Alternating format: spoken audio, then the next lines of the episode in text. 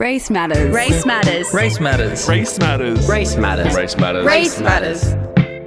Race matters. Say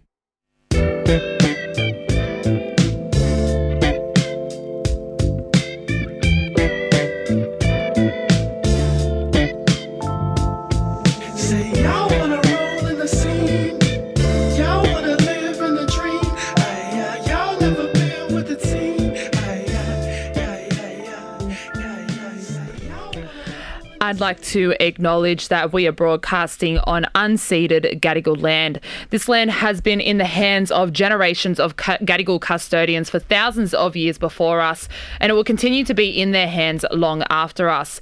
It's a meeting place for sharing knowledge, stories, and song, and we are privileged to be a part of that storytelling here today and every day at FBI Radio.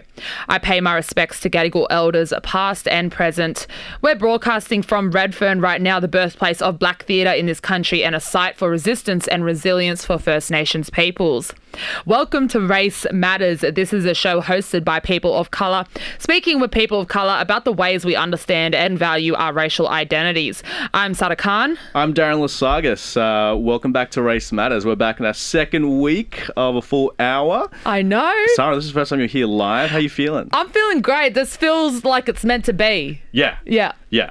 Uh, We're growing. We've we're grown. growing. We're grown. I'm 27. I'm grown.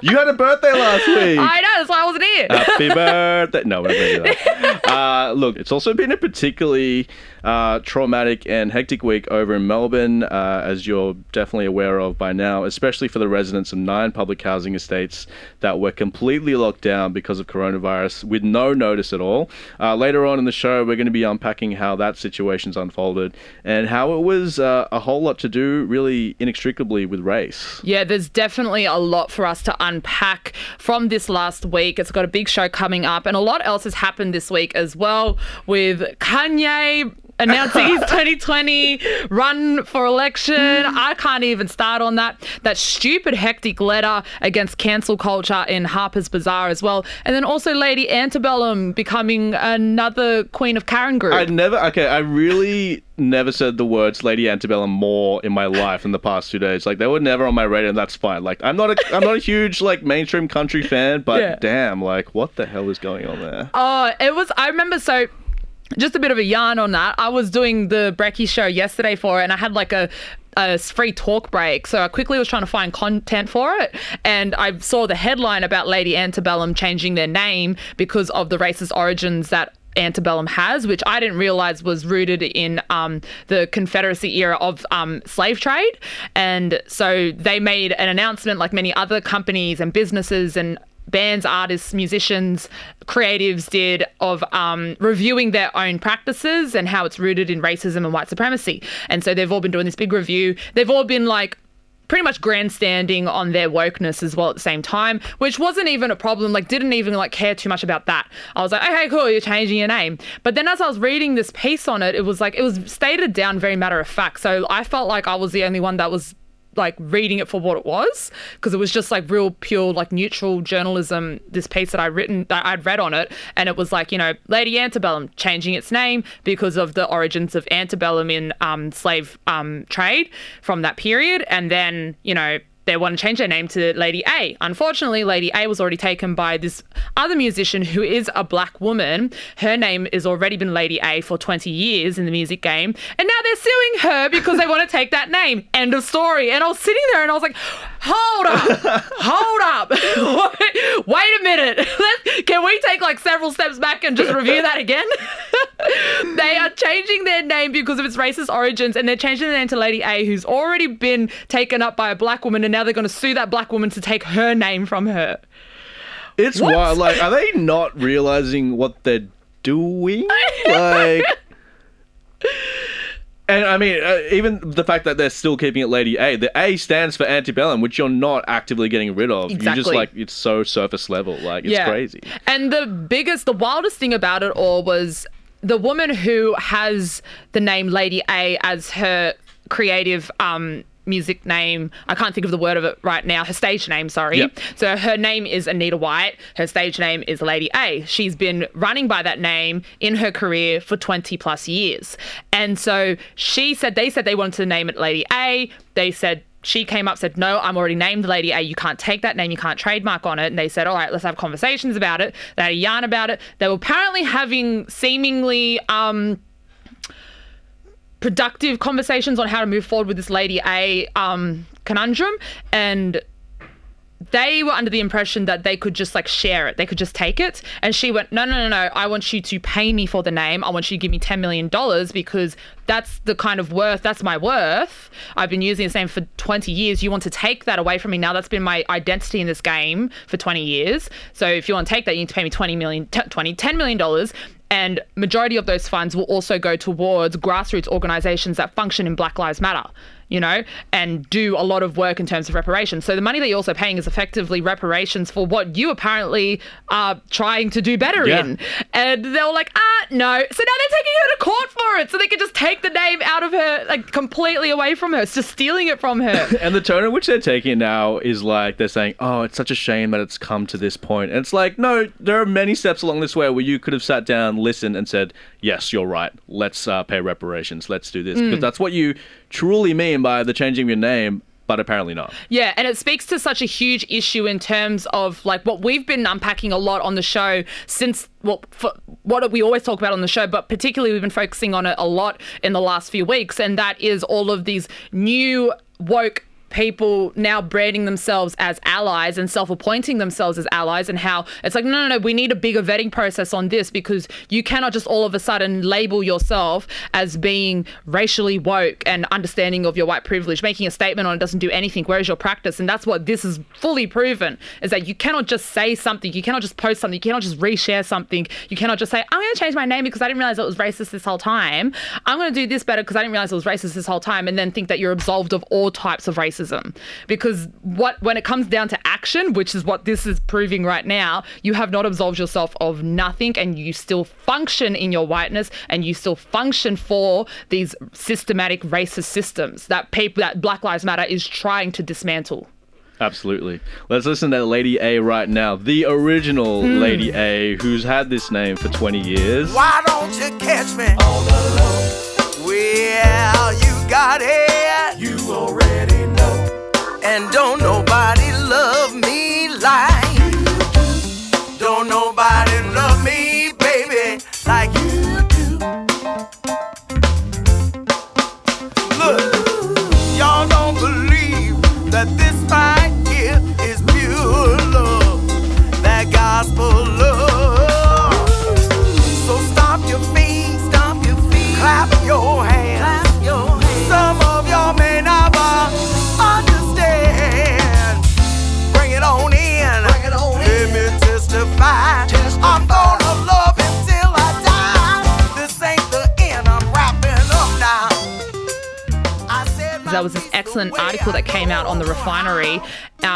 Kathleen Newman Bremang, and it's um, called "For Black Women in Media, a Dream Job is a Myth." And even just when I read that title, I was like, "Wow." That's exactly what it is. You, as a black woman, like I've always wanted to work in media. My whole life, I've wanted to work in media.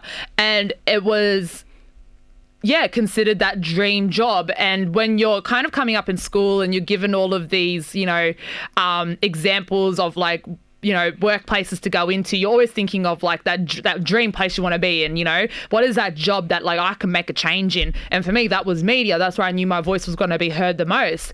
But time and time again in my whole career of being in this space, it is a consistent letdown. Um, it is always something happening that you are you are always having different challenges within media and within the stories you want to tell and the trauma that you have to relive in order to tell certain stories that are not cared for but are also kind of um, chastised and romanticized. And the battles that you have to have in media as well in order to just be able to tell those stories authentically without it being over edited without it being like stolen from you is a it's just like it's not a dream job. It's not. And it's not the same type of experience as our other counterparts, our other like white colleagues in this space. And we, we know that even just with this show. Yeah. I mean, that's exactly what we were unpacking last week. You know, we had to create our own reality for which we had never seen laid down before us. Like the kind of format of this show, uh, the format of the stories that we were talking about, it happens uh, in most publishers. Um, you know, stories about quote unquote identity politics, stories about, uh, you know, racially antagonistic experiences, and then extrapolating from that into, you know, wider realms of the industry, whatever industry you may work in. They're hard stories to write you know, and you have to insert yourselves into those stories in ways that your white counterparts will never have to do. And in a kind of tragic way, that becomes part and parcel of your role in the media. You know, it's a it's kind of like a you know a blessing and a curse kind of um, kind of vibe because if you are a person of color, if you're black, if you're First Nations, you come with a perspective that is already in the minority, and that will be informing everything that you report on. That will be uh, informing how you interact with your guests, with the, with the um, with your talent when you bring them in for interviews. Um, and it, yes, it enriches the platform that you are on, but it's also a lot of labor. It's a lot of labor. And Kathleen brought up a really great point in this article where she says they don't tell you that your successes will come with a caveat. You'll have to relive your trauma for praise and explain your humanity to your peers and superiors on the regular. You'll have to sit beside someone casually defending blackface in your morning meetings. They don't tell you that it will take a worldwide racial reckoning for you to get the courage to drop the all shucks gratitude stick and finally share your truth Yeah, that's it. you know and that's exactly what it is with everything that's been um, happening in the last six weeks i mean i'm just seeing a lot of these white people coming up and uh, talking about these like own you know epiphanies that they're having and their experiences and all this stuff and they're becoming more better versed in these spaces and you know the lenses have been taken off them and blah blah blah. But even still i'm like be careful with the tone that you were using on this because it has taken a police officer to put his knee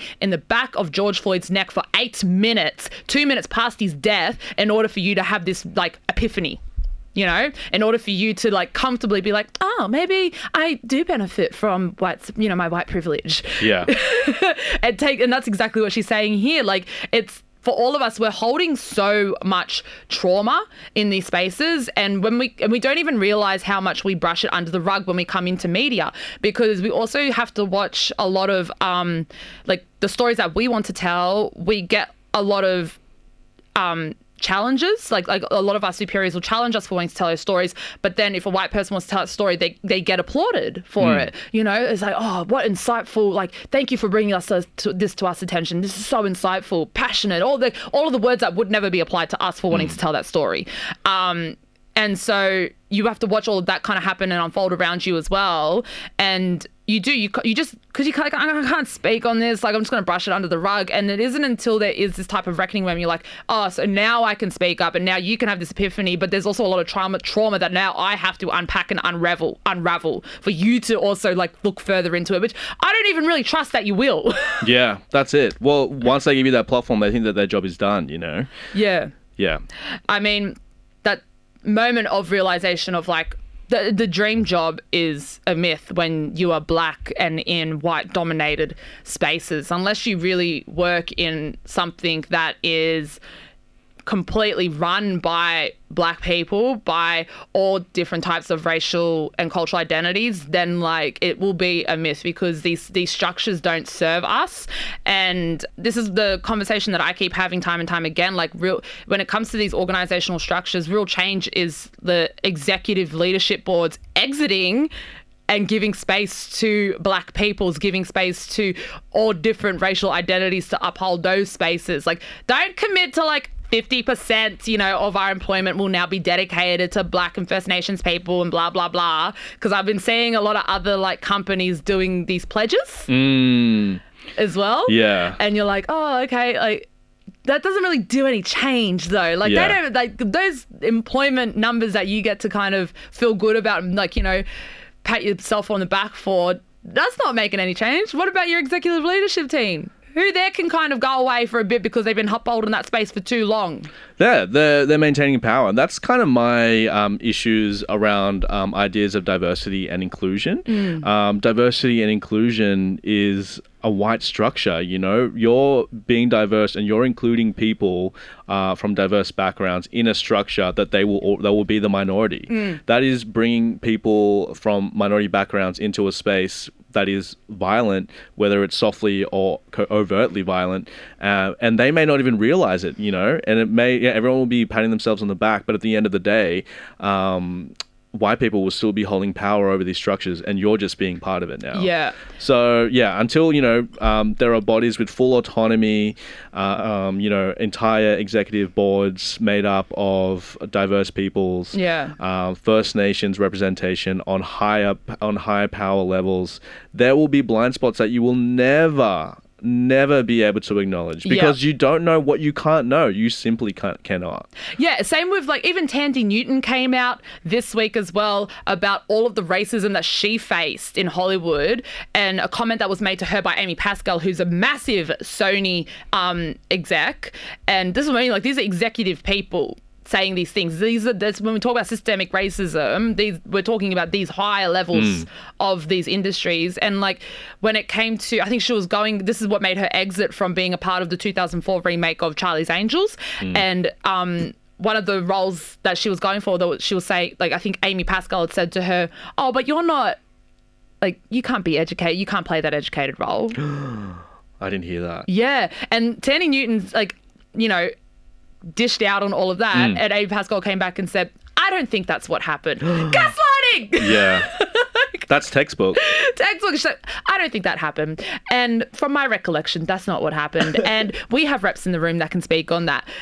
So that's what I mean. Like you, you all want to talk about like these little epiphanies you're having. You're realizing, you know, your little racism here and there. You would refer to it as casual racism, um, and that you're now going to moving forward pledge so and so. And it's like doing the real work is reparations, and doing the real work is moving out of the way. Physically moving out of the way, you will be fine. That's true. All these people in executive spaces that don't want to like give up that space as well, and people are like, oh, but they need a job. I'm like, if they got at that executive level, I think they'll be good.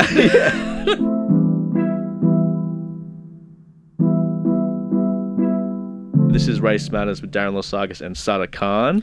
And recently, this week, in amongst all of the nonsense that is white people, um, a letter was released from Harper's Bazaar. It was a signed letter around cancel culture and how cancel culture, it's the same tone, the same rhetoric that we've unpacked on this show um, from people feeling like this new wave of cancel culture is impinging on the freedom of speech and is impinging upon free thinking and creative outlets and all types of just. Um, just all in reality.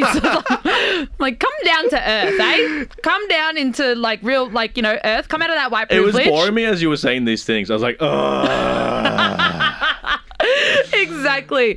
And so this letter was signed by a lot of people, a lot of people. One of the names um, that was big on the letter was obviously J.K. Rowling, because J.K. Rowling has come under huge fire in the last month for her incredibly gross transphobic comments made on Twitter, um, effectively ruining all of our childhood. And so many tattoos have been removed in the past week. I bet. I bet. Well, something to just quickly like side note on that as well is that a lot of people on Twitter have been like, just because J.K. Rowling created Harry Potter doesn't mean that she owns it. It belongs to us now. That's true. It's ours. She can't have it anymore. And so, but a really crucial part of this letter that's problematic is how, like, there's a part in the letter where it's saying, um, Institutional leaders, in a spirit of panicked damage control, are delivering hasty and disproportionate punishments instead of considered reforms. Reforms. Hmm. We want to talk about reforms? Come to community, people, and we could talk about reform. Um, editors are fired for writing controversial pieces. Books are withdrawn for alleged inauthenticity. Journalists are barred from writing on certain topics. Professors are investigated for quoting works of literature in class. A researcher is fired for circulating a peer reviewed academic study. And the heads of organizations are ousted for what are sometimes just clumsy mistakes whatever the arguments around each particular incident, the result has been to steadily narrow the boundaries of what can be said without the threat of reprisal. We are already paying the price in greater risk aversion among writers, artists, and journalists who fear for their livelihoods if they depart from the consensus or even lack sufficient zeal in argument. I mean, all I can see there is a bunch of fancy language. It's a bunch of idiocracy wrapped in fancy academic language. And it's important to note as well that the majority of people that have signed on this are academics. And it brings up that question as well about academia and about the academic space and how the academic space also inherently functions in white supremacy. These institutions have also, uh, they're rooted in barring black people from gaining knowledge and gaining education. We have not always been able to access these spaces. My best friend's grandfather, Charlie Perkins, is the first black Aboriginal man to attend university. That's in our generation, that's in our lifetime. like, so these spaces were built upon housing knowledges or housing people that only serve one demographic, and that is the ideology of white supremacy. And it's only been, and honestly, like, I've spent time in these institutions. I went to university. It was a culturally and racially violent space. I came across a lot of problematic teachers that challenged my lived experience as a First Nations woman, as a cultural woman, all of it, because of the fact that I didn't have I didn't have the fancy language and academic skills that they had in using the colonizers' language. So that's what I mean. Like this letter, all I could see in this letter was a whole heap of white fragility wrapped up in, you know, flash flash rhetoric. It's uh, it's like pseudo fear. I, I, I, I- I'm really confused as to what they're afraid of, but I guess they're seeing uh, people, their peers, being taken down in ways that they think they may not be able to recover. I think that like they've made. Uh, there was one statement that they said that they take issue with the calls for swift and severe retribution in response to perceived transgressions of speech and thought. And um, retribution is not a new thing. You know, people have been critiquing each other for eons. Is that not the point of discourse? I think what people are scared of is now the consequences are more concrete. Yeah. And, you know, just because, you know, you're completely at liberty to say what you say, and so are we. And that may include us critiquing you and deeming you, you know, uh, as being taking over space that doesn't belong to you. Yeah. And I think that, you know, people are being scared of um, taking over space, of, of being told that they don't belong in a space, which is what people of color, black people, First Nations people have been fighting for their entire lives. It's also important to remember that the type of rhetoric that you're trying to protect and say that it has a place in the marketplace of ideas. I mean, like, I'm, doing like hand Marketplace signaling of here that anything just- is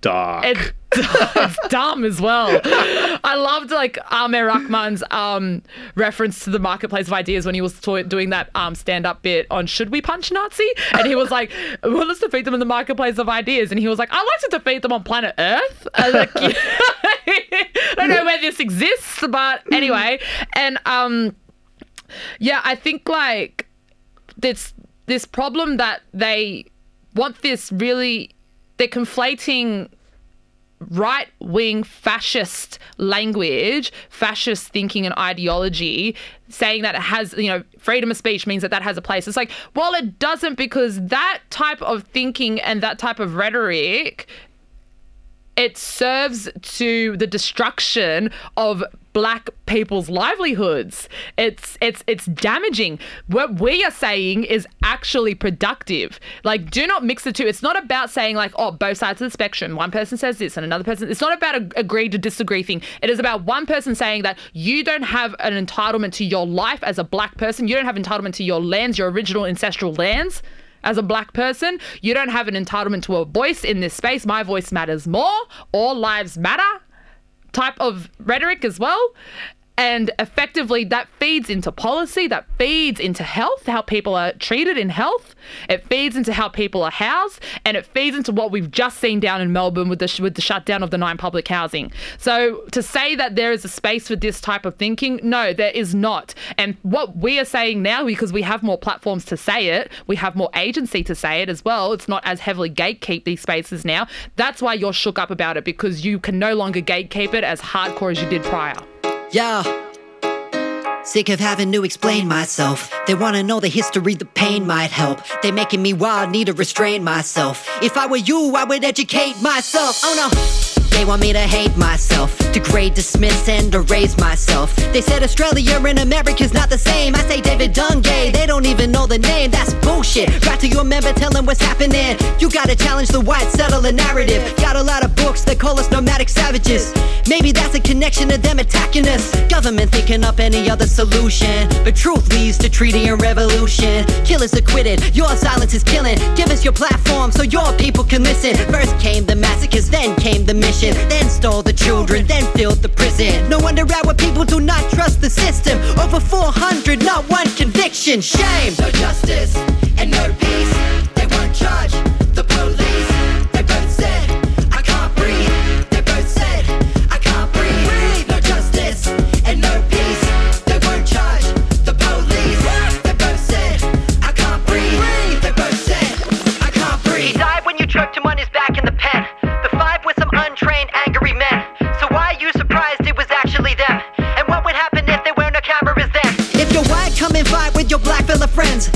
down the number of their badge with a pen. The value of a life we shouldn't have to defend. And saying sorry means it never happens again. Some of these cops must have been bullied in PE to kill mob. That's why Kaepernick took a knee. Donald Trump's calling that a lack of respect. But what do you call a knee to the back of your neck, huh? Th- th- This shit's as bad as it gets. Cause some of these coppers really don't know how to protect. And it's legitimized. See, they try to minimize genocide and all my Twitter fights. Cause the revolution televised. Yo! No justice and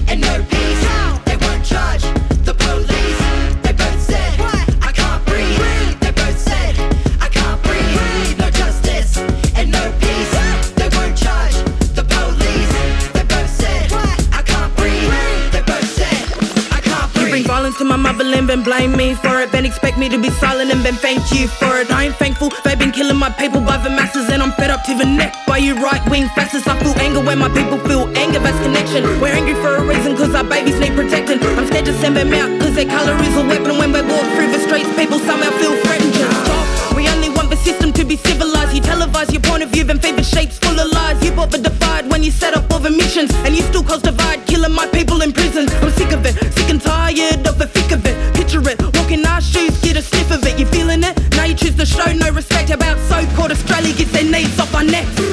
No justice and no peace. They won't charge the police. They both said, I can't breathe. They both said, I can't breathe. No justice and no peace. They won't charge the police. They both said, I can't breathe. They both said, I can't breathe. Come on, man. You, y- y'all know what time it is. That's why you out here. Well, I really appreciate you giving your perspective, mate, because people in Australia don't have the understanding of This the history of police killings.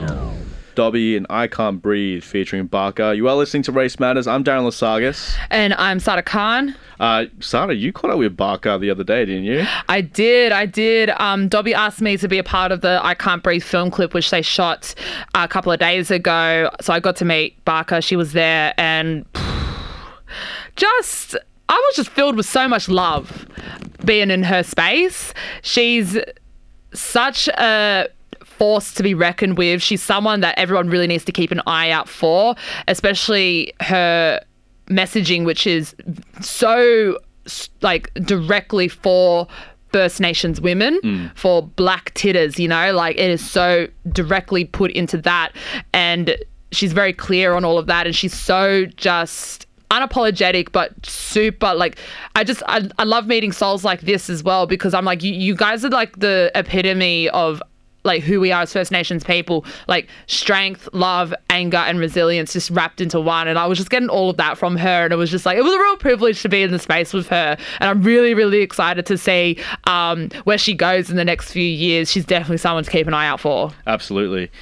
Uh, we mentioned this earlier, but uh, this week we've seen some uh, horrific scenes in Melbourne. Nine public housing towers in North Melbourne and Flemington uh, were under police enforced lockdown, uh, and you didn't have to look too far to find words from residents inside about what the conditions were like. Armed police uh, patrolling each level, expired frozen meals left outside doors on pieces of paper, heavy policing, and rejection, forced rejection of donated supplies going into the towers. But as of two days ago, eight of the nine towers are out of total lockdown, but 33 Alfred Street, North Melbourne, is still under complete lockdown. Yeah, and a collective named um, Voices from the Block have been spotlighting the experiences of the residents in the blocks on the ground and have spearheaded a community run initiative that led to the lifting of detention orders. But they acknowledge the mismanagement still continues. All of their key demands are yet to be met by the Victorian government while Alfred Street remains under lockdown. So if you want to know more about the experiences of these residents, Santilla Chingaipe has written a long form article in the Saturday paper reflecting on five days inside the nine block lockdowns. It's available online and we'll pop a link of it up onto the program page. You can find it at fbiradio.com forward slash programs and click through to Race Matters. We've also got a link on there to a template, a letter template that you can use to email Premier Daniel Andrews as well as the Victorian Minister for Housing. Um, yeah, I think it's um, something really important. If you want to do a call to action right now and be really productive, then really go ahead to the Race Matters website page on FBI Radio and fill out that template.